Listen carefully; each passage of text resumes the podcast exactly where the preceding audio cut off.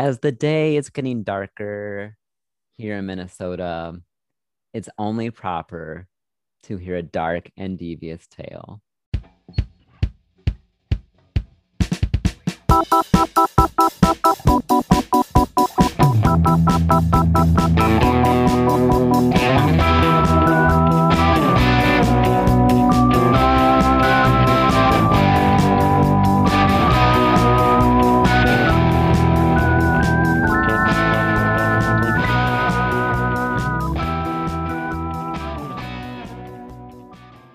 Hey everybody, welcome back to Dark and Devious.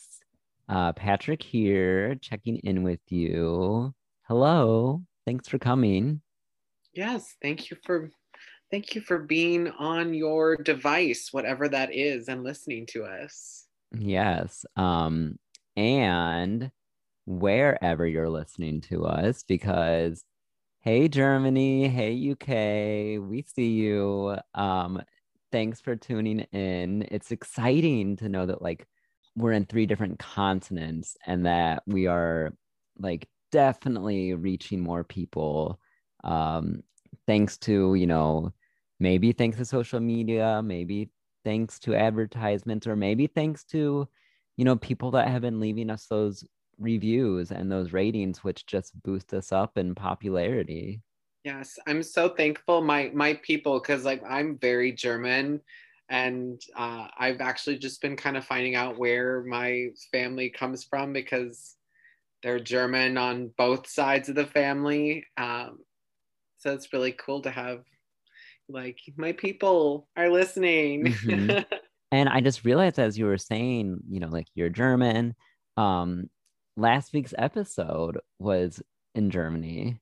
Oh, so maybe there were some folks who were fascinated by the case. Yeah. Um, so our German listeners, please let me know how I did on my pronunciations of names and locations when discussing the Hinterkaifeck murders. Yes, that that was a good one. I like I was still thinking about that days after we recorded it. Yeah, it's one of those one of those cases where you just it looks like you know the answer, just there's There's no way to prove it.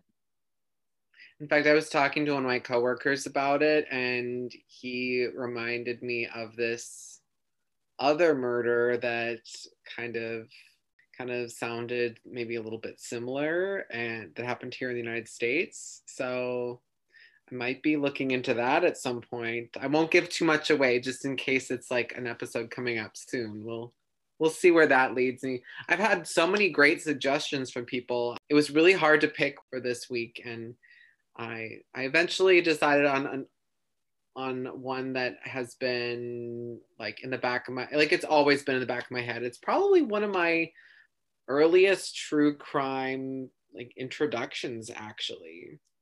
Okay, well, I'm definitely looking forward to hearing it. Um And I, I get what you're saying about how it's hard to choose, because yeah. There's just so many cases that fascinate me.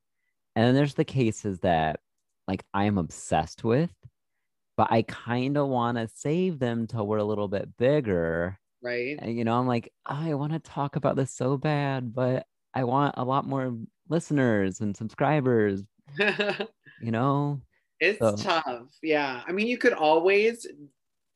If if we get big, then we can always revisit some of your favorite cases and maybe redo them and, uh, you know, dive deeper and, you know, maybe do something a little bit different with it. But yeah, mm-hmm. I get, I get what you're saying. Yes. But, you know, also you never know who else is obsessed with that and will discover us because. That's true. Of, Very true. Of that case. So it can work both ways. Yes.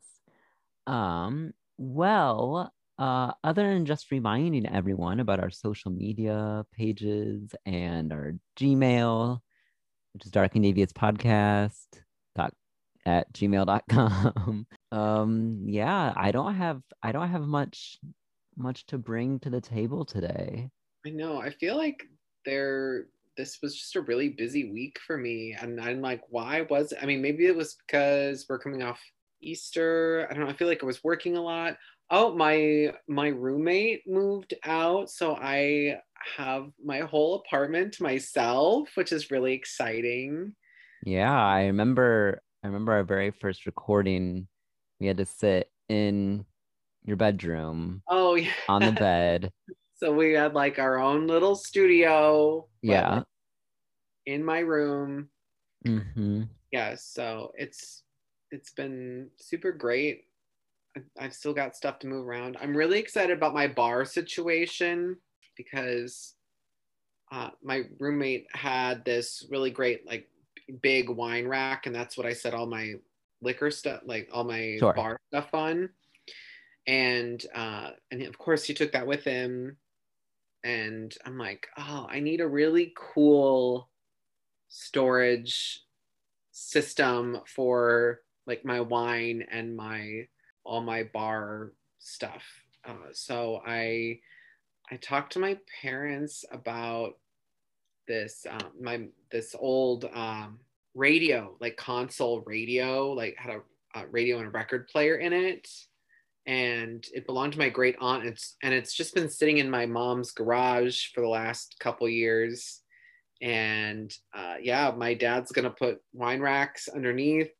They're gonna clean it all up, get a piece of glass for the top, and that's gonna be my new bar, and I'm so excited for it. I wanted it like two weeks ago, but I am just trying to be patient. That sounds really cool, and it would fit your apartment really well too, because you have so much vintage uh, oh, and retro yes. style going on already, so that's really cool. Yes, uh, it's gonna fit right in with everything. So I'm really excited for that. But yeah, well, otherwise you'll have yeah. to you'll have to play barkeep once once we can, you know, get together a little bit more safely. Yeah. And oh my gosh, I would love me that. Up some cocktails. Mm-hmm. Um, I've got a great one in mind already. Yes. um, which I get my second shot this week. That's so awesome. I'm excited for that. I, my- I got my second one. I think it was almost a week ago. It was, I think it was this last Monday. Mm-hmm. It was because we recorded on the same day. Oh, right, right, right. Yep. Gosh, it's already been a week. Yes, it has. Time I flies. didn't feel I didn't feel any side effects for for the second shot, which I was really, really I was prepared to be like, okay, I might feel a little under the weather the next day, and that's fine, that's normal. But the next day I felt great. So. Awesome. Woo. I'm hoping that's the same thing for me. I had yeah. zero side effects from the first one. That's good. So I'm hoping the second one is just the same. Yeah. Awesome. Oops. Are are we ready to dive in? I'm I'm ready. And once again, I have no idea what you're gonna tell me. And I'm always excited to to hear what's gonna spill out. and Yeah, I'm I'm ready. So it's really funny. I just cannot seem to get us out of the nineteen twenties. Like, it's another case from the nineteen twenties. And uh, yeah, I don't know why. I guess this whole decade was just full of really interesting crime. Uh, and we'll talk about it uh, right after our little commercial break. Okay, Chris. So... Um, I love that we're still in the twenties. Um, I love the flapper look. Yes. And the men were just all so handsome. They had that hard part. Mm-hmm, that, that like nice, perfect little mustache. Oh, yeah. Yeah. And the, the, the ladies, they had some fierce fashion. Yeah. And some of the ladies had mustaches too, I'm sure. Yeah. Yeah. Definitely. And that's okay. That's fine. If you have a mustache and you are not of male uh, sex, like, it's okay. Embrace it, you know. I think there's like a cute name for that, like a moosh or something like that. Oh, okay. It's. I I saw this really cute book about it, and at at the bookstore, and it was like a picture book, and it was like this cute little little picture book about like. How it's okay for girls to have like a little little wispy hairs on their, like, it's like, oh, it's my moosh, and I think that's what it's called. Hmm. It's adorable. Yeah, that sounds cute. Anyways, we digress. Yes. Um, sidetrack. what are we talking about? So today we're talking about the pursuit of the perfect murder. And we're going to be talking about the Leopold and Loeb case, which was one of the, the several crime cases that were considered like the crime of the century. So without further ado, here we go. I'm ready. So what defines a perfect crime? Crimes that go undetected or unsolved for the lifetime of the perpetrator would be a pretty good start. It takes a certain mind, a level of wickedness to plan a crime so well plotted that it goes unsolved for so long. Oftentimes we think of heists like the nineteen ninety theft of thirteen works of art from the Gardner Museum in Boston. But what about the perfect murder? Today, with modern technology, it is very difficult to commit a murder without leaving a fingerprint, a hair, or some shred of D N A or fiber of fabric uh, that leads back to the suspect. So don't even think about it. But in the nineteen twenties, many of these advances were far from being realized. Furthermore, this period ushered in a drastic change in morality. Speakeasy culture with its jazz music, short skirts, and illegal alcohol consumption tinged the decade with a sort of seedy underbelly that permeated America's urban areas and beyond. At the same time, mass production, scientific advancements, mass marketing, and the access to cheap credit were some of the things driving the boom that made the roaring twenties really roar. Today's case combines the lifestyles of the idle rich and the newfound depravity of a sensational obs- obsession with murder. Today, we're talking about two young men who set out to commit the perfect murder, Leopold and Loeb.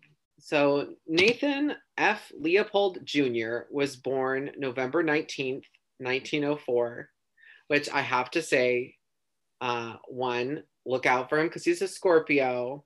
Oh, and yeah, you do not trust a Scorpio. You got to look out for those Scorpios. Uh, and that's the day before my birthday. I'm right on. I'm right on the edge. Are you a Scorpio too? I am. Oh, why are my friends? Just kidding. Just kidding. So he was born into a wealthy family. Uh, his father had inherited a shipping company and further expanded his wealth by adding aluminum, can, and paper box manufacturing to his portfolio.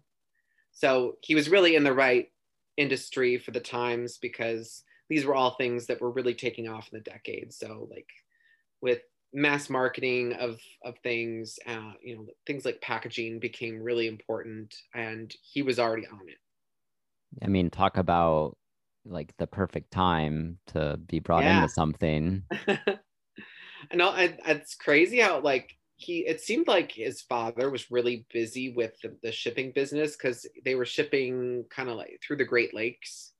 Um, I got, I think if I remember right, it, uh, it, it was like the largest um, shipping company working the Great Lakes at the time. Um, so you think of like anything that you wanted to get from like, you know, New York or uh, Michigan, like, and get it to like Minnesota and Wisconsin. And like, these were like the, the gateways to getting your products and, and merchandise to the rest of the country. And it was a lot quicker to go through the Great Lakes than to maybe go on land. So, I mean, yeah, it, you can take a huge shortcut. You don't have to go around. Thing. Exactly. So he was really cashing in on this. But it seemed like it was like super busy with that. And then it's like, oh yeah, I'm also going to do like these other things too. So he was a busy dude. Can you remind me where, where are we? Chicago. Okay. That's where these two are based. Yeah. Okay. So uh, Nathan Leopold uh, was an excellent student and found himself studying at the University of Chicago at the age of only fifteen. Whoa. Can you imagine like attending college at, as a fifteen year old, like you probably haven't gotten your first chest hair yet at fifteen and like here you are studying like serious adult topics uh, of like the world. Right. And like you're, instead of like a normal fifteen year old, like going to the dance on Friday night and like, you know, pep rallies, um, yeah. you're instead sitting in like a quantum physics course, right. and your study partner is twenty-four years old. Yeah. uh, he also enjoyed studying birds, uh, and even had two papers published in the ornithological journal, The Auk. But despite his achievements, happiness seemed to evade Nathan Leopold. He had always been lonely and unhappy as a child, and at the University of Chicago, he hoped to find companionship and friends. At his first school, he had been teased for being shy and overly studious. He also did not take particular interest in sports, and to add further embarrassment, his governess would be waiting at the school gate for him every day to escort him home. Like, that's gotta be, that's gotta be kind of embarrassing as a, as a kid. Like, yeah. And you know, it, I, it sucks that he didn't have friends, but I get it too, because when I was, you know, twenty-one years old, I wasn't going to hang out with a fifteen year old, you know, I mean, that's, that's true. But, I, and this was like, um, uh, in the, the school before the school that he went to before oh. he went to the university. Yeah. Oh. Even then, like he was still kind of like having a hard time making friends. Mm. So Leopold had few outlets to turn to. His father was distant and preoccupied with his business affairs. His mother was ill, and his older brothers did not take him seriously. Only the governess, Matilda, was there to soothe him, taking the place of mother and later even lover to both Nathan, who was only twelve at the time, and his older brother, Samuel, who was seventeen. And how old is she? Do we know? Um, I believe she was in her twenties. So today that would definitely not fly. Like there would be a prosecution of that, I think. And I don't know if it was just like, oh, the times were different or they didn't come forward that, because that's honestly like, that's honestly child abuse when it's like a twelve year old and you're having sex with them. Right. Like today, Matilda would be placed on a on a list. Yeah, it's the sex offender list. Yeah. And um she might even they might even consider that like sexual assault. Right? I mean, because can a twelve year old really consent when they like they are still just learning about their own bodies? Like they don't I don't know. And especially back then when you know, like sex talk was like a big no-no. Yeah. You know, you didn't talk about it even as adults. So and so this was like we were we're talking like the nineteen teens. So this is even before, you know, he goes to college and and all that. So a very weird home life for this kid. Like, yep, he's got wealth, but he doesn't have a lot of friends, and he's also got weird, complicated family relationships. Just a bit. Yes. Family's always difficult, but his sounds of like a particular case. Yes, exceptionally difficult. So despite all of the chaos in his family, in his, or in his family life, he succeeded in his studies and moved on to college early. By the time nineteen twenty-four rolled around, Leopold was nineteen and studying law at the University of Chicago. So nineteen twenty-four will be that um, key year when the crime itself actually happens. Uh, but he was born to, shocker, wealthy parents. His father, Albert, was vice president at Sears and Roebuck and Company, Uh, and had an estimated ten million dollars fortune. That's the equivalent of over one hundred thirty-one million dollars in today's money. So they had it pretty good. Yeah, I I just have a feeling that they had, you know, fancy dinnerware, maybe. Yes, um, the, the, all the cars had vanity plates. So Richard Loeb was born June eleventh, nineteen oh five. So he's a Gemini. I don't know necessarily enough about Geminis to... All I know is that they're the sign before me. um, and I do not fit my sign at all, so... Right, it's more of an amusement, I think. Oh, yeah, for sure. Uh, Richard's mother, Anna, was heavily involved in the Chicago Women's Club and associated with the likes of Jane Addams. So Loeb, like his friend Leopold, distinguished himself early. He loved reading and was well-versed in classics and history, but his real passion was for crime novels. He seemed to idolize the criminals in the stories he read who could seemingly get themselves out of any situation. Throughout school, though, he was found to be popular and engaging. He wasn't particularly athletic or artistically talented, but he participated in all kinds of school activities and was liked by his peers. Loeb's boyfriend, or boyfriend, I'm getting ahead of myself. Loeb's boyhood, like Leopold's, had been heavily influenced by a governess. His governess, Emily, Emily Struthers, was kind, but also strongly compelled him to study, study, study. So it sounded like Emily's job was basically to make sure that he was doing his very, very best at all times.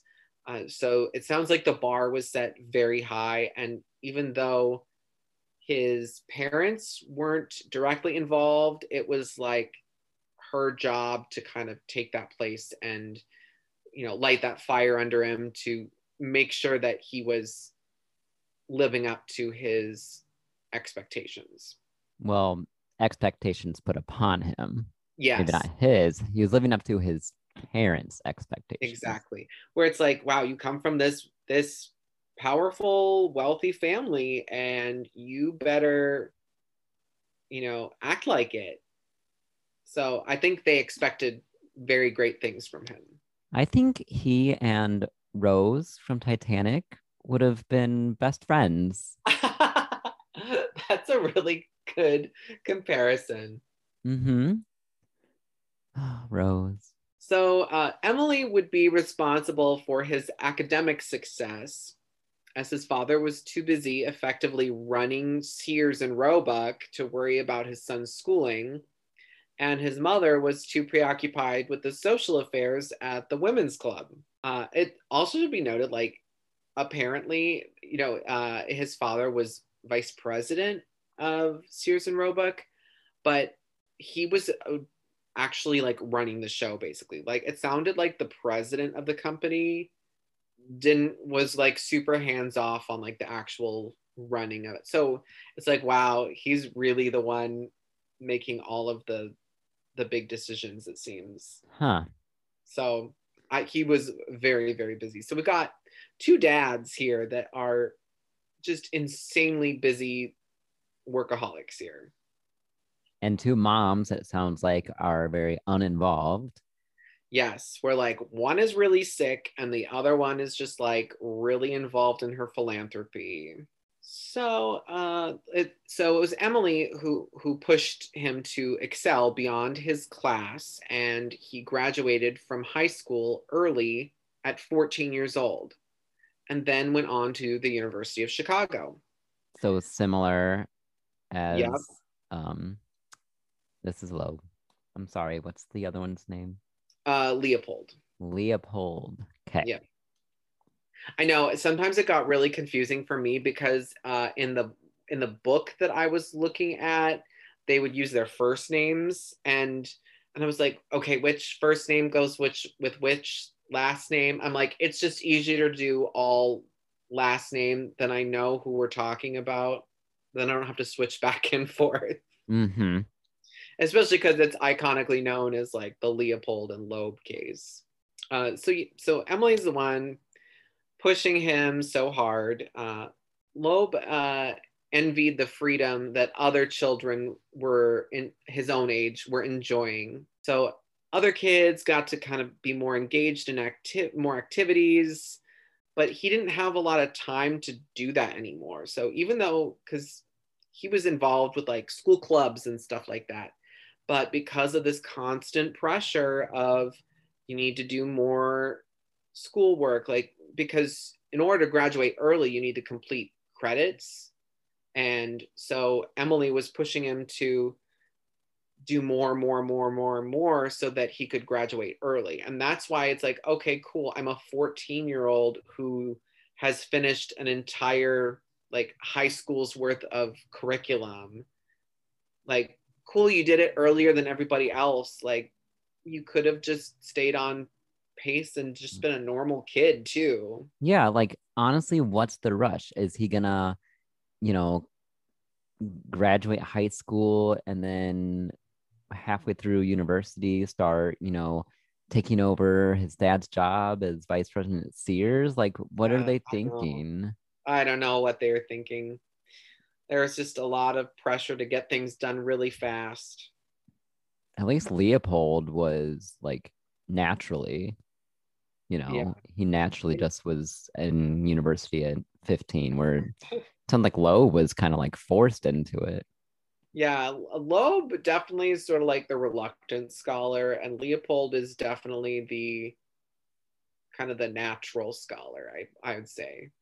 When, uh, so when Loeb arrived at the university, it didn't go quite as smoothly as his friend Leopold's uh, transition to the university had gone.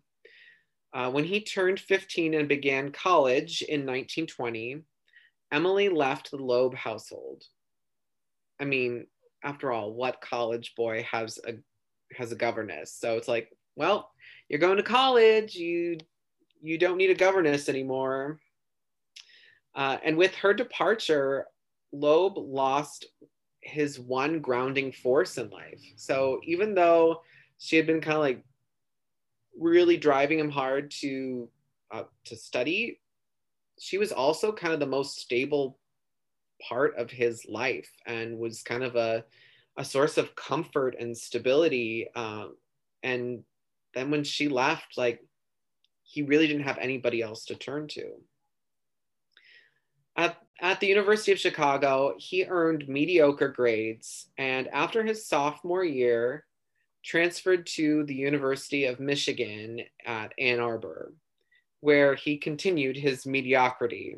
So after his stint at uh, the um, University of Michigan, he returned back to the University of Chicago and pursued graduate courses in history there. Uh, so that's where we find uh, him uh, when the whole murder plot unfurls. So Leopold and Loeb had first met in nineteen twenty. They grew up in the Kenwood neighborhood on the south side of Chicago, which was known as an upscale, primarily Jewish community. So Leopold and Loeb, they're both Jewish, um, you know, both come from wealthy Jewish families. Um, and they also live just a few blocks away from each other. Like when I looked at the map of the neighborhood where they where they were kind of or growing up, uh, yeah, they live really close. And it's like, I wish my best friend lived like a block away. Yeah. Um, side note, um, the fact that I grew up in Illinois and I lived in Chicago for some time and I've spent so much time there. Ooh. Um, as, as you've mentioned, just like general locations like Kenwood and the university area, it's just been like, it's been like bringing me back being like, Oh, I oh, was, yeah. I've been there. I know what this is. And so just a little fun, fun side for me. I know, maybe I need to start mentioning like street names, like like Ellis Avenue. Does that ring any bells? Mm-hmm. Yes. It looks like, like a really nice neighborhood, honestly. Like you're really not that far from, it looks like you're not far from the lake in that neighborhood. No, no, it's nice.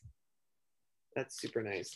I also Google, like I did a Google Maps of, um, I think it was of Loeb's home. Like there, uh, somewhere in there they had mentioned an address. I'm like, oh, I wonder if it's still around. And it was, and it was this really cool house. And it's so funny because it's just in like a normal neighborhood. And then all of a sudden it's this beautiful house with like all this great like stonework on it. And I'm like, I want to live there.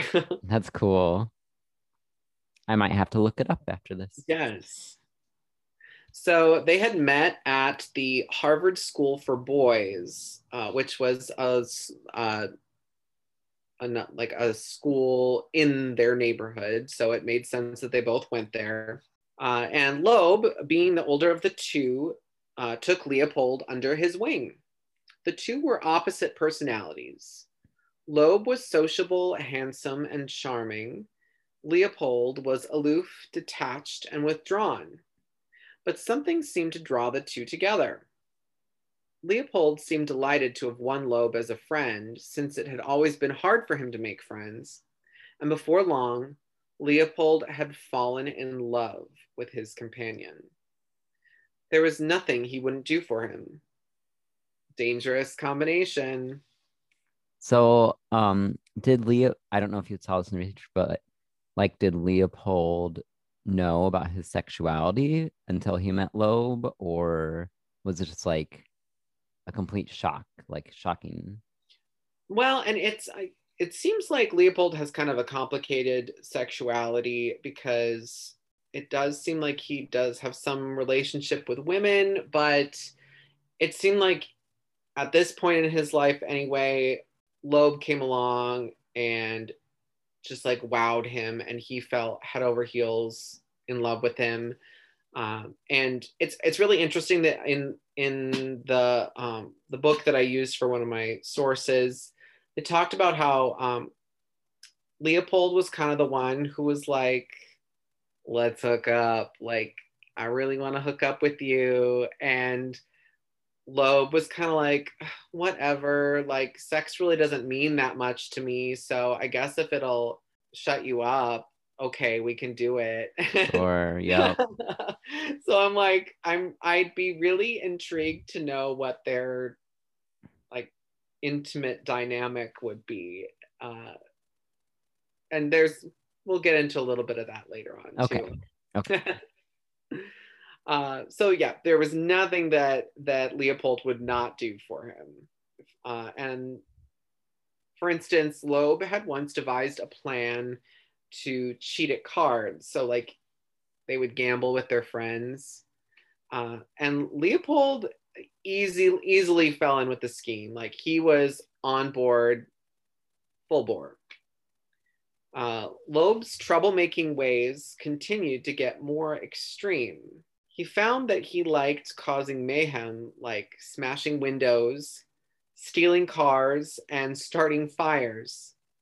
So definitely a problem child. Uh, it, they talked about he would like to, like they'd like drive to a, a quiet street somewhere, and then they would, and, and then they would like smash a bunch of windows and like par- parked cars or in businesses that were closed. And it seemed like he just really got a lot of pleasure out of the the whole like plotting and like, oh, we're gonna go to this place at this time and we're gonna make sure nobody else is around, and then we're gonna commit this crime, we're just gonna like destroy something, and then we're gonna just and then we're gonna get off scot-free and no one will ever know that it was us that did it. And he really seemed to get get a, a real rise out of, like, he got a lot of pleasure out of that. Hmm. So a um, a destructive hobbyist, one yes, would say. Yes, you you could definitely call him a destructive hobbyist. So Loeb, in his own mind, was thinking of himself like he was this master criminal. Uh, and they were never caught in the act or prosecuted for any of their petty crimes. Although there was one story about them stealing a car and the like the owner chasing after them, which must have just given him like the biggest uh, adrenaline boner ever. Uh, but they weren't caught for it. So they, I think they had been like questioned, but they couldn't prove anything. So it was, it, yeah, it's just such a weird, such a weird hobby, I guess. It is. Um, I imagine uh, he was bored. Yeah. And and this just this just happened to, you know, be his outlet. Yeah. Or, yeah. So his narcissistic fantasy of being admired as some kind of criminal genius furthered his adrenaline junkie ways and would lead to his undoing. He never turned down an opportunity to raise the stakes in a dangerous situation. None of this, however, turned Leopold off. And in addition to being a lover, he found himself as a partner in crime. Leopold, like his companion, had a strong fantasy of his own, but instead of seeing himself as a master criminal, he saw himself as a slave in service to a noble king. Ooh, this is, like, it, is this is this a child appropriate, Chris? It doesn't ever get X-rated, as as far as I know. I'm I'm sure that he might have had his own role-playing fantasies, but that wasn't described in the book. So we're not gonna, we're not gonna. Um... I'm gonna. I'm. I'm choosing to believe that he did. Okay, perfect. For my own pleasure. For when I'm listening to the podcast later. uh, uh, so, the more tangled up in Loeb's plots he got, the more he took on the king role in Leopold's mind, and the more willing he became. The friendship suddenly made sense. Loeb got a sidekick to witness his criminal genius, and Leopold got his king to command him and to worship. The two briefly parted ways when Loeb, growing restless at the University of Chicago, left for the University of Michigan at Ann Arbor, that was three hundred miles away. So Leopold was really devastated when he found out that his friend was moving so far away, and he was really worried that he was going to lose him forever. So Leopold actually followed Loeb to Michigan. Like, that's almost like the clingy boyfriend where like, oh, I'm going to go pursue this great thing. I have to do this for myself because this is what I'm set up, what I set out to do. And then like, I'll come with you. I mean, I we were not married when we moved to Minnesota. We weren't even engaged, but my husband took a job here and then I came with. So he was just a guy you were watching from a distance with binoculars. Don't tell my secret, Chris. Um, so Leopold had followed him to Michigan, but the year proved to be absolutely disastrous. So start out the school year, he contracted scarlet fever. So he missed the beginning of the semester and set him back right from the start. Uh, then his mother passed away. And so that was this big devastating loss. And so he had to go home and attend to that. And then to top off this horrible year, Loeb decided to just discontinue their friendship because Loeb had been accepted into the Zeta Beta Tau fraternity. And his new frat friends suspected that Leopold was a homosexual. And the fact that they had been spotted together so frequently then cast kind of that same cloud on um, on Loeb. And so Loeb thought it was just easier to be like, well, I'm, I can't be friends with you anymore if I want to be in this fraternity. So I just want to say really quick, screw homophobia. Yes, like, and I mean, th- again, homophobia has permeated society in all sorts of different ways for a really long time. It is nothing new. And it's like, we wonder why it's been so hard to break it down. Like the reason it still exists. It's like, This was a hundred years ago, and people were like deciding not to be friends with with people just because they might be that they might be gay, like because it was it's like politically, like you don't want to be seen with them. Like that is so messed up.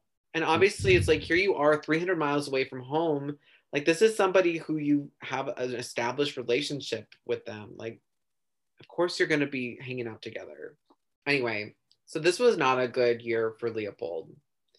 So with no further reason to remain in Michigan, uh, Leopold transferred back to the University of Chicago, heartbroken. But free from Loeb's influence, Leopold worked hard to make new acquaintances and became very active in school clubs. He was taking on challenging coursework and actually uh, succeeded uh, across the board. He graduated ahead of schedule. Again, what's the rush, people? always, always graduating early. And then he decided that he wanted to continue his studies, so he enrolled at the University of Chicago's Law School. Meanwhile, Loeb had also graduated from the University of Michigan in nineteen twenty-three. He coasted by with average to good grades, uh, but his academic career was not exceptionally distinguished. He spent much of his time hanging out at the frat house, playing cards, drinking, and enjoying his detective novels. When he completed his degree, Loeb had no career path ahead of him or any ambitions for the future.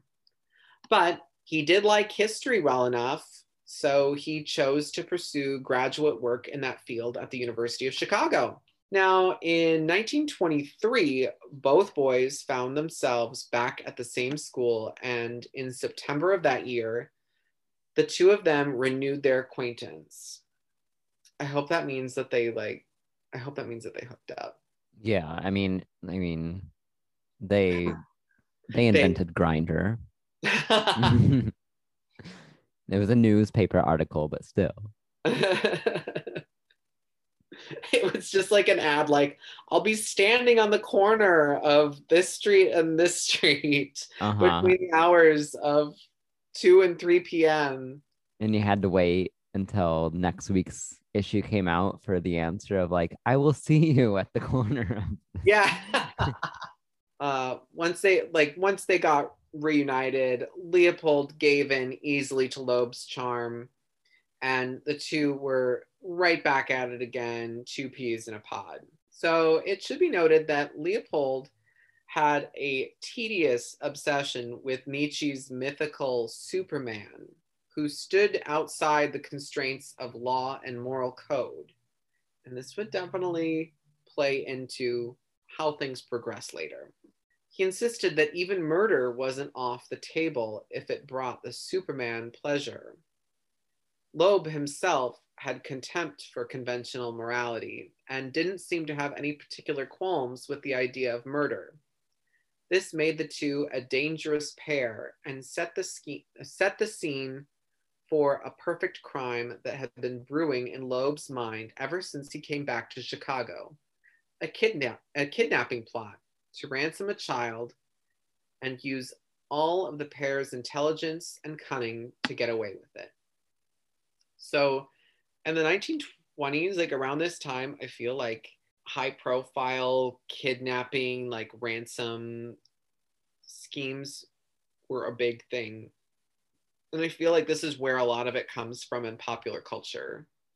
Yeah, I, I agree. I've heard multiple uh, cases of, you know, politicians and company leaders uh, and entrepreneurs who like- The Lindbergh baby. Yeah, the Lindbergh baby is like is also around the same time too. Yeah, I did a I did like a double back on my brain. I was like, who kidnapped the Lindbergh baby? Was it was it Loeb? But no, it was not. no. So, so yeah, I'm I'm. You Tune said in how next this... week where we'll be doing the Lindbergh baby. Lindbergh we won't baby. leave the nineteen twenties. Yeah. Honestly, we could just do like seasons by decades if we really wanted to, if we, like a themed season. That winter, the pair spent many long hours plotting every detail of their crime. They settled on a ransom of ten thousand dollars and would direct the victim's father to toss the money from a southbound train leaving Chicago, where they would be waiting in a car to scoop up the money. By the spring of nineteen twenty-four, they were ready to put their plan into action. On May twenty-first, the pair drove their rental car through the Kenwood neighborhood looking for a victim. But by five p m, they were a bit discouraged and were about ready to give up on the plot for the day. But then, as they drove along Ellis Avenue, Loeb spotted his cousin, Bobby Franks. Loeb knew that Bobby's father was well off and would be able to pay the ransom. He indicated to Leopold to pull over. The pair had found their victim. It's interesting that they just, they didn't choose like a particular family, like how the Lindbergh family was chosen. They yeah, didn't. They, they were high profile, knew that they had money. They Yeah, like they just assumed that, you know, everyone in Kenwood, every child in Kenwood belonged to a wealthy parent. Which at the time probably wasn't far off. And right, but it's still... I still question that rationale because, you know, like, yeah. what if there's just like a panhandler child who's just like passing their way through? They were walking through the wealthy neighborhood to get, you know, sympathy because they're a child.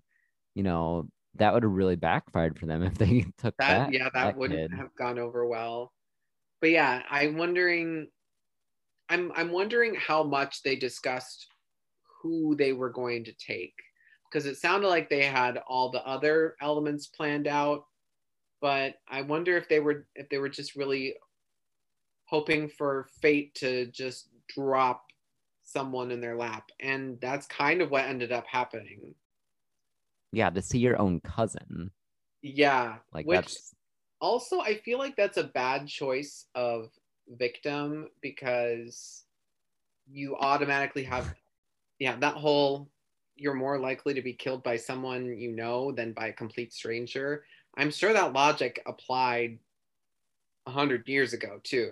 Right, and what were they thinking, picking up their his own cousin, when if they were to keep the child alive, once they return them, you're like, hey, it was it was Uncle So and So's kid. Yeah, you know. Well, and and I think the plan was that was. that they never intended to let the let the victim live. Especially judging by the the planning that they that they made. So uh, once they saw Bobby, Loeb called out to his cousin and offered him a ride, but he refused because he was very close to home. So it's like, I don't need a ride. I, I'm like half a block away from home. Uh, but then uh, Loeb switched topics, asking him about a tennis racket. So I guess Bobby had like done really well. He like he had played a tennis match and he had done really well or something like that. And he was like, oh, like, tell me about this racket of yours because I was thinking about getting one for my brother or something. It was some real B S kind of conversation starter. Just but a way Bob, to get him closer. Exactly. You know? But Bobby was like, but he was like genuinely excited to tell his cousin about his tennis match, which is like really honestly so heartbreaking because mm-hmm. he just wanted to, like, he was just excited about his, something that he did really well. Yeah, and he was glad someone was taking an interest in him and he just yeah. wanted to share. So Bobby approached the car and then was lured in with an offer to take him around the block. As the car took off, Loeb reached for the chisel he had brought for a weapon. The blade, the blade end was taped up so the handle could be used as a club. As soon as Bobby's attention strayed away from his cousin, Loeb grasped the chisel and grabbed him from behind, covering the boy's mouth, and he brought the blunt end down onto the back of his head. Bobby was still unconscious, though, after the blow.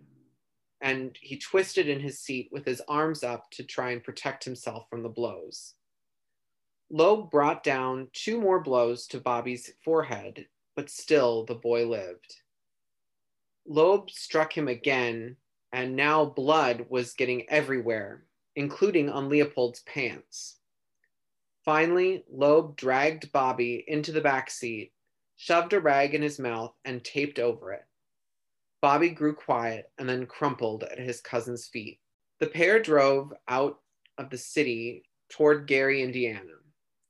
Don't go to Gary, Indiana. It's, it's dangerous.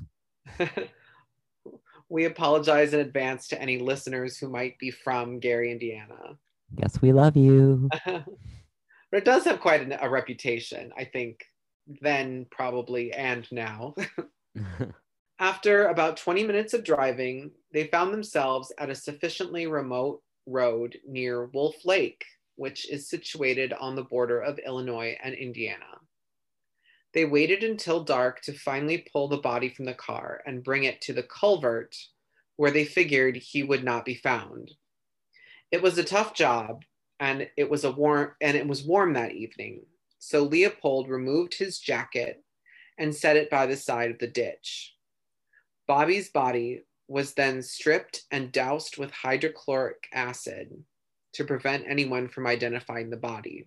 Next, the two boys got down in the ditch to stash the body in the culvert, but recent rains had left standing water up to their shins. Leopold shoved the corpse into the drainage pipe, but it was by no means an easy fit. The water made things difficult, and after much shoving and kicking, he was satisfied with the job he had done with hiding the body. When Leopold emerged from the ditch, Loeb collected his companion's jacket, but he heard a small clink on the ground as if something had fallen from the jacket. He looked around with his flashlight, but failed to see anything that might have dropped. So he went on, and the two made their way back to the car. Little did Loeb know, though, that he had dropped a pair of Leopold's glasses that had been in the jacket pocket. This would prove to be a fatal mistake in their supposed perfect crime. Next, the two posted their ransom note and dropped it in a public mailbox, certain that the Frank fa- uh, Frank's family would get it the next morning. They then returned to the Loeb house, where they gathered all of Bobby's clothes and fed them into the furnace. Although Leopold noticed that one of the distinctive black and white checkered socks was missing, Loeb, however, was unconcerned over the sock that was unaccounted for. So Leopold was like worried that maybe the sock had been left at the site where they dropped the body. I mean, it's sort of one of those things where like a sock can get into like the most weird random places, and that sock being distinctive could be like the clue that incriminates you. Right. But if they burnt the other one, there wouldn't be a match to go with it. Well, I would assume that they would know like, oh, he wears that, like he was wearing these socks the day. And I assume they were like, high-end socks, him sure. being the son of like a rich guy. Sure. So after that, it was time to make the phone call to the Franks household to let them know of the ransom. They went to a Walgreens drugstore and used a phone there to make the call. Leopold made the call and spoke to Bobby's mother, Flora. He explained quickly and carefully that he had been kidnapped and that if she involved the police, her son would die. Then there was the matter of the murder weapon. The two boys went back to Leopold's house to relax and play cards. And when Leopold drove Loeb back home, Loeb simply tossed the chisel that he had used to murder his cousin out the window of the car. It landed on the sidewalk within sight of a night watchman named Bernard Hunt, who picked up the weapon, instantly finding it suspicious. He looked up just in time to catch a glimpse of the distinctive car that was being driven by Leopold. Dun. The following day, police had discovered Bobby's body And worse yet, for Leopold and Loeb, the acid had not disfigured the boy's features as they had hoped. It merely discolored his skin. And furthermore, Leopold's eyeglasses had been found at the scene. Already the master plan was unraveling. The plan went even more awry when the ransom drop-off scheme was botched and fell apart completely. In response to their bad luck, they began concocting an alibi, and they began to disfigure the typewriter that they had been that had been used to write the ransom letter. They then dumped said typewriter into Lake Michigan and burned the remaining bloody blanket that had covered Bobby's body. Wow, I didn't realize that when I wrote it, uh, but that's a, a, a bit of a tongue twister. They burned the bloody blanket that covered Bobby's body. It Say that like, five times fast. Yeah, that would be that would be challenging. Something fun to do at home. I feel like it'd be better said in a British accent. They uh, the bloody they burned the bloody blanket that covered Bobby's body. Yeah, no, is that better? Yeah, I like it. Okay, we'll leave that in for you. On May twenty-fifth, the cops knocked on the door of the Leopold house. Captain Thomas Wolfe came to ask about the ornithology classes that, uh, that Leopold had conducted in that Wolf Lake area. And it's weird that I realized when I was writing this that, okay, it's Captain Thomas Wolfe and it's Wolf Lake. Like, weird, what's with the weird wolf connection? What does it all mean? I don't know. It's the wolves. He answered, uh, so Leopold answered questions at the police station for two hours, but he did not seem to think that he was being considered a suspect, which is kind of weird because like two hours seems like a long time to just talk about like why you were in that area. But he was overjoyed and and shared the news with Loeb. Leopold then shifted his attention to his entrance exams, for he intended to attend Harvard Law School next. But his focus would once again be disrupted. On the twenty-ninth of May, police officers were once again at Leopold's house with more questions. Leopold was taken to the state attorney, Robert Crowe.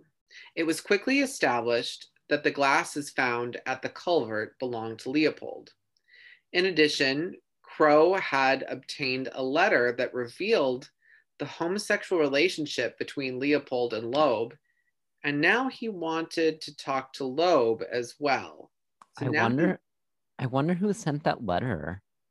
Yeah, that, that was really a weird thing. I don't know how he obtained that letter because it seemed like it was a very personal letter that would have maybe like like it's not something that there would have been a copy of. So it wasn't a letter that someone sent in revealing them, but it was a letter in between Leopold and Loeb. Right. So it seemed like it was a, a letter expressing like kind of like little lovers quarrel type things that Leopold had written and uh, written to Loeb. Which is weird. It's like, dude, you guys live like three blocks away. You don't need to send him a letter. Like, just talk to him in person. Well, Have you I even mean, tried texting him? Yeah, like in our days, like we can just text when we're angry.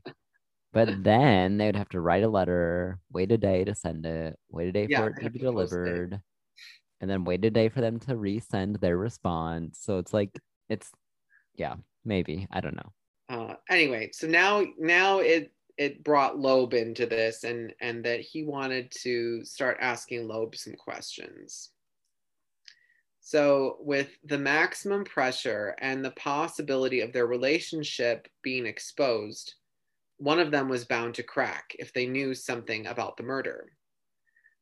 Loeb towed the line with the alibis. Like, remember earlier, they had like decided that they were gonna plan out their alibis, which is funny because it was they were not good alibis, because they were like, oh yeah, like we were out with some girls. And it's like, well, they're gonna ask, like, who are these girls you were hanging out with? And like, you weren't out with them, so you don't have anybody to corroborate your story. It was really dumb, in my opinion. So even though they, like, their alibis matched each other, um, the investigators seemed like a little seemed a little suspicious.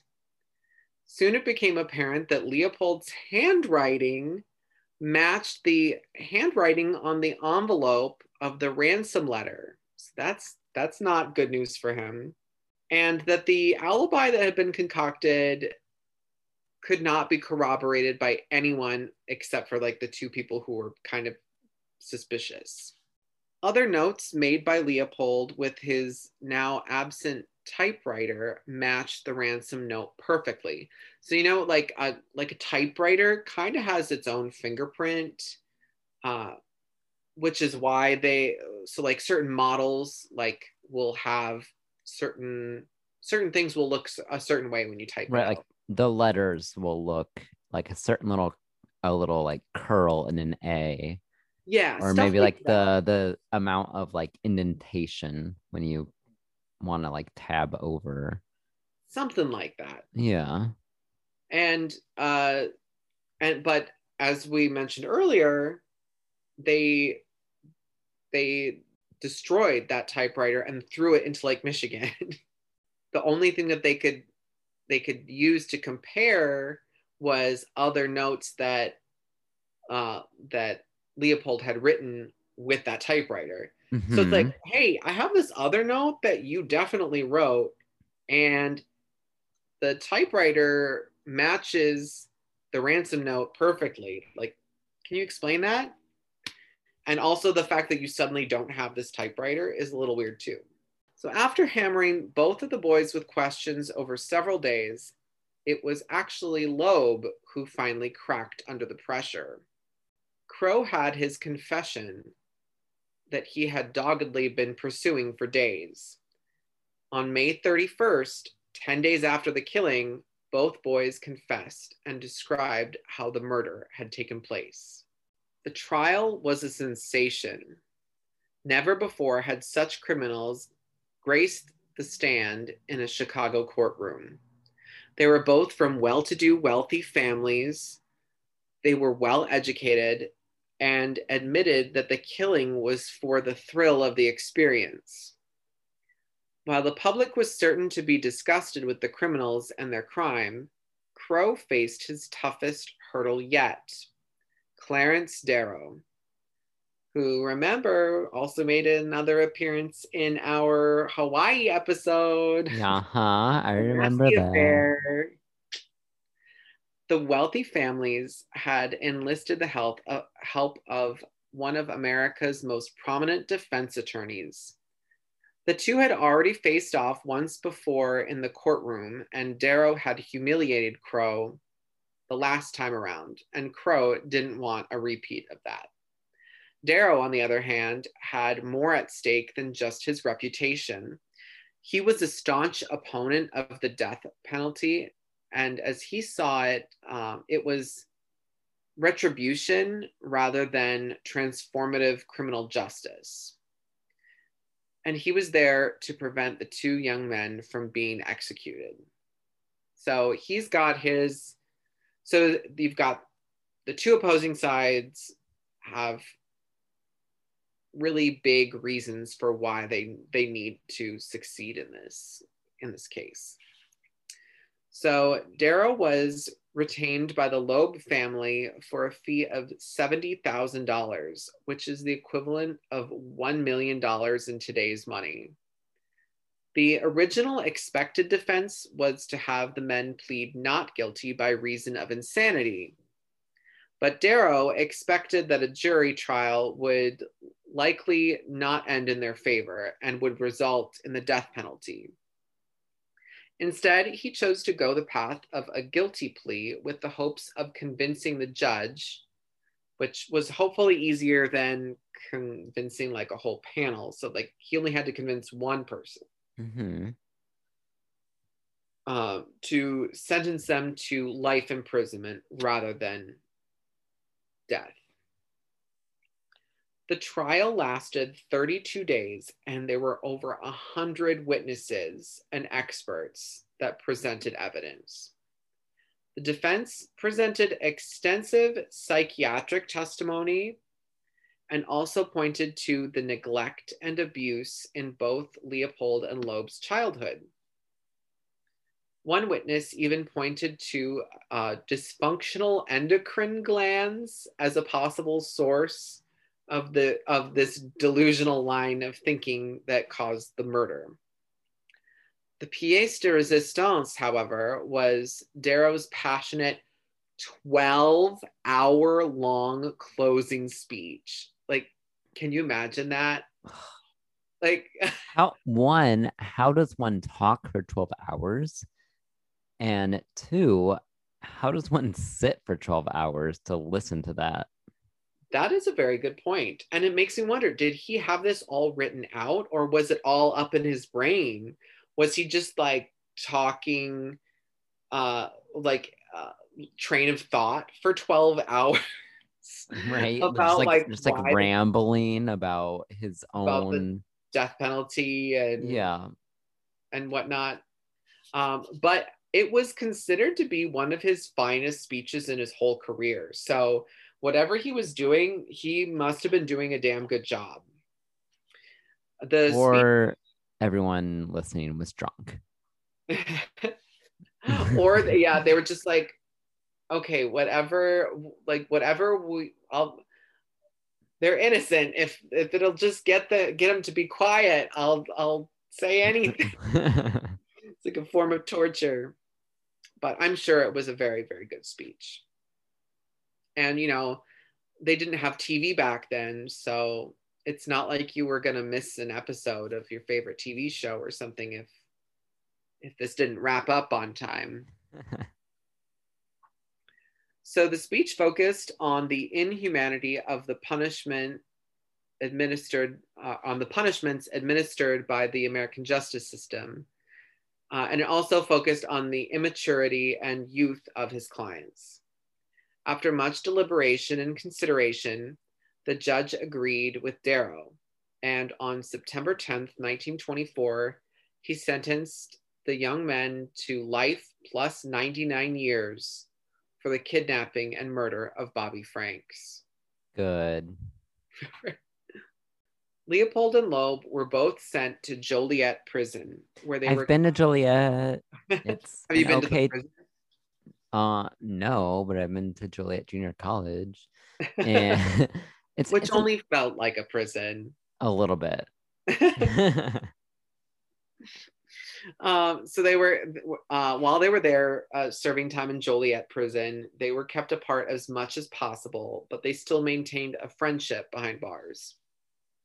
Leopold was later transferred to Stateville Penitentiary, and Loeb soon followed. While there, they actually managed to do some good. They expanded the prison school system to add high school and uh, like junior college curriculum.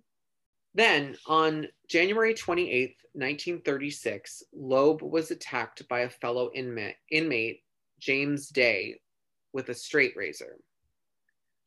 There is some conflicting reporting on this. Uh, some say that Day was attacked by Loeb and he defended himself, but Day did not have any wounds, whereas Loeb sustained nearly fifty, including a significant cut to the neck.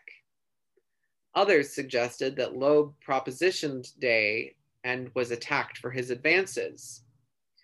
But according to those close to the situation, it's actually far more likely that Day propositioned Loeb and was attacked for turning him down.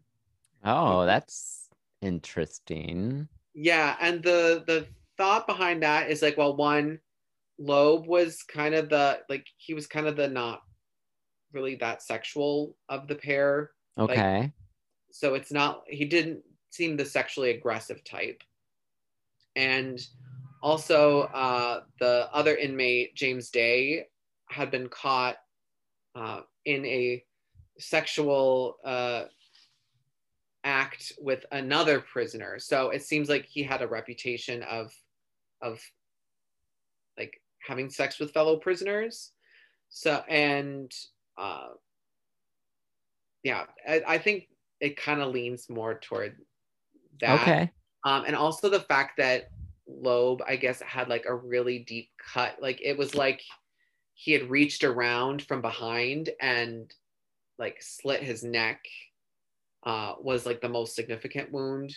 Yeah. So it seems kind of like, it seems kind of more like a surprise attack kind of more than a, like a hand-to-hand, face-to-face. Like there would be more defensive wounds, I would think. Which, you know, if someone turns you down for a sexual favor, murder is never the answer. It's like, not. No, you say, thank you for your time, and you move on with your life. You go to the next person. Like it's right? not I mean, a life or death issue. Especially like, I bet there were plenty of well-built inmates for him to proposition. Mm-hmm. Uh, anyway, so whatever the reasoning for the attack, Loeb died in the prison hospital from his wounds. Leopold continued to work in the prison after Loeb's death, though he did suffer from depression. He did help make uh, improvements to the prison library and the schooling programs. He also helped out in the infirmary and even volunteered to be part of an experimental malaria treatment study. In general, Leopold was a model prisoner and even wrote his memoir, Life Plus ninety-nine years, which was published in nineteen fifty-eight. After many attempts at parole, in March of nineteen fifty-eight, Nathan Leopold was released from prison. He was accepted into a program through the Brethren Service Commission, and he became a medical technician at their hospital in Puerto Rico. Everything's connected. We keep coming back to Puerto Rico. While living there, he married a widowed florist and also earned a master's degree from the University of Puerto Rico. He taught classes there, worked for the Department of Health, as well as urban renewal and housing. He even researched leprosy at the university's medical school. He also did not lose his love of birds. He even published Checklist of Birds of Puerto Rico and the Virgin Islands in nineteen sixty-three. It seems that Leopold was making up for lost time. On August twenty-ninth, nineteen seventy-one, Leopold suffered a diabetes-related heart attack and passed away. So that is the end of Leopold's life, and a surprising second act for him. Yeah, I was actually gonna, I was thinking when you were talking about his later part of life, um, I almost had sympathy for him because Leopold was like just so in love with Loeb, mm-hmm. and Leopold's upbringing, he didn't have anyone that was close to him. Right. So even though him partaking in the killing of Loeb's cousin is not acceptable, I kind of get it because he was just so desperate for human connection. He just right? wanted this- someone that cared about him. Mm-hmm. And if that meant, you know, taking part in a devious act, then he was willing to do that because he was just so... so alone. Yeah, he definitely is uh falls into the category of like a lonely heart killer kind of. And yeah, and uh, like after all that he had been through for uh, his family life and and just being kind of neglected, of course he like fell under Loeb's spell. I'm, I'm I mean I really feel like Loeb was kind of the the manipulator here. And, for sure, yeah. And I, I'm kind of glad that it was Leopold who got to outlive him by so long. because it gave him a chance to really break free. And I mean, obviously, like, he married a woman who seemed very nice and they had a life together. And so he really got another chance at kind of like a normal everyday life. And it seemed like he did a lot of good with it. I mean, he taught at the university. He was involved with public health. Um, it was, it's really impressive. Uh, you know, it's for anybody who goes back to the, the world at large after they've served time for such a terrible crime, you can only hope that they use that uh, that second chance to do good. And it sounds like he did. Yeah, I agree. It sounds like he, he definitely took advantage of that second chance he was given. Yes. So um, this case, being such a fascinating case, captured the attention of, of in many people's minds over the years, and made a lot of appearances in pop culture. So a friend of Leopold's from school, Meyer Levin, which when I read that out loud, I was like, that is really way too close to Meyer Lemon. That's all I can think of when I see his name. So I had to point that out. But it's Meyer Levin with a V as in Victor. Uh, so Meyer published a fictionalized version of the murder, and the book was called Compulsion, and that was published in nineteen fifty-six. This version was very upsetting to Leopold, uh, and it was later turned into a movie, uh, despite Leopold's protestations. Like, he actually sued to like prevent the movie from being made, saying that it was like a defamation of his character, you know, even though it wasn't like using his exact name, it was like a different name. But then the, like, they ruled against him because it's like, you're already a, a criminal, like you're already known for committing the crime of the century. Like, you can't, you can't further defame yourself when, when like you're already have been defamed by yourself. It's there. It's like a very weird situation. Um, so yeah, the film did get made several years after the book came out. In nineteen twenty-nine, uh, there was a play written um, by a man named Patrick Hamilton, and the play was called Rope, uh, which was later turned into a film by Alfred Hitchcock.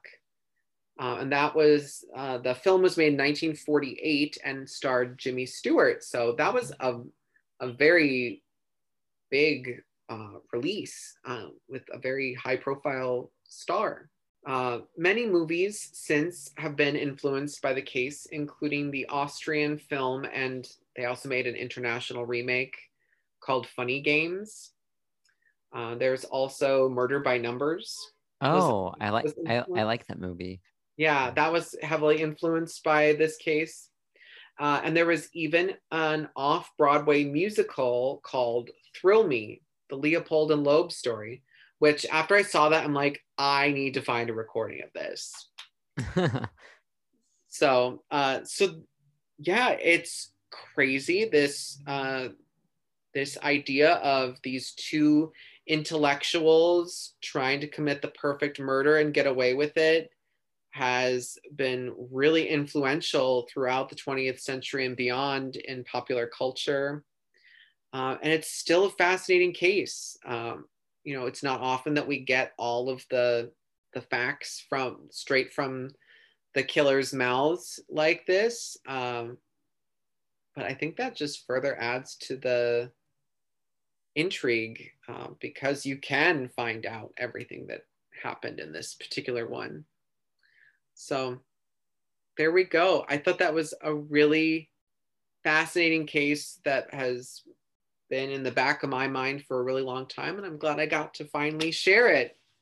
Well, I'm glad that you did share it. Um, I, I struggled to recall this case at the beginning, but as you told more details, I remembered more and more. And yeah, it's just, it's for me, it's puzzling because, like, I want to know what happened in Loeb's life to make him want to do this. Like, we know that he was, like, destructive and, like, a vandal. But... Right, like, what's, like, what happened in his, what switched on in his brain to make him a violent person? Right, like, I want to know, did, did, like, he fall? Did he have a head injury? Ooh, did... which, that would be interesting, because I know that is a common thread in a lot of serial killers, actually. Yeah, a lot of frontal lobe injuries, like, mm-hmm. result in distorted thinking. So, and, like, aside from vandalizing cars, he didn't really do much. So what made it escalate so fast? Yeah. And again, I think- I, I do want to say, like, his actions are unacceptable, but I I do feel a little bit remorse for Leopold, because he he was just he was desperate for love, and he right. was doing something to gain love. Mm-hmm. And it's tough, especially in that time period where it was definitely not accepted to be a homosexual and to be live. I mean, and in the end, I mean, he chose to pursue a relationship with a woman in his, in the last act of his life. Um, so even later, as the century progressed, he still was not out. Um, and yeah, in this time period where it was such a forbidden thing to be in love with someone who was the same sex as you is, uh, and and most places probably was a crime in itself. Right. Uh, so you really, you there is that sense of feeling for, for people where, like, oh, you were forced into being an outlaw because of your love. Right. There is a little bit of that. Oh, and I wanted to acknowledge my sources, because I had yes. some very good ones. Um, Smithsonian Magazine, uh, their website was super, super great and helpful. Um, they had an article on this, and um, really kind of helped me help steer my search. And then this wonderful book that has been on my shelf for a very long time, and I was so glad to finally get to break it out. It's called For the Thrill of It, Leo- Leopold, Loeb, and the Murder That Shocked Chicago by Simon Baatz. I think that's how you say it. It's spelled B A A T Z. Um, I'm gonna go with that. Um, yeah, it was, every time I would like, start reading a section in this book, I would just be like, oh, and I just read the whole chapter. I was just trying to pull little bits here and there, but I got into it so easily. So another one would recommend. Well, great job at telling the story. Um, it was very fascinating and nice to like dissect what was going on inside yeah. their minds as it went on. Thank you. Yeah, um, we'll see. Maybe maybe next case that I do, I will be able to get off this decade, but you never know what might happen between now and two weeks from now. Uh, it's interesting because I know the next case that I'm going to do, and it's actually from the nineteen seventies. Ooh, okay. But I just listened to a podcast this week that took place in the nineteen twenties as well, and I was like, oh, I want to do that. But I had already thought before recording this episode, I was like, we need to like get out of this time period. Yeah, we'll break it up. We'll break yeah. it up a little yep, bit. Yep. But yeah. Also, hey, this was our tenth episode. Yeah, we've been doing it, it for ten weeks. It's almost three months now. That's crazy. Like, I wish I had some champagne to pop or something. I know. I don't have anything, but we can pretend. Boop. Yeah, I have some White Claw in the fridge. Yeah, I got some some high class Frangia in the fridge. Oh my gosh. Um, All right. Well, thank you for telling the story, and for everyone listening, thank you for tuning in. Um, we love to have you here, and we appreciate you. And until next time, bye. Bye.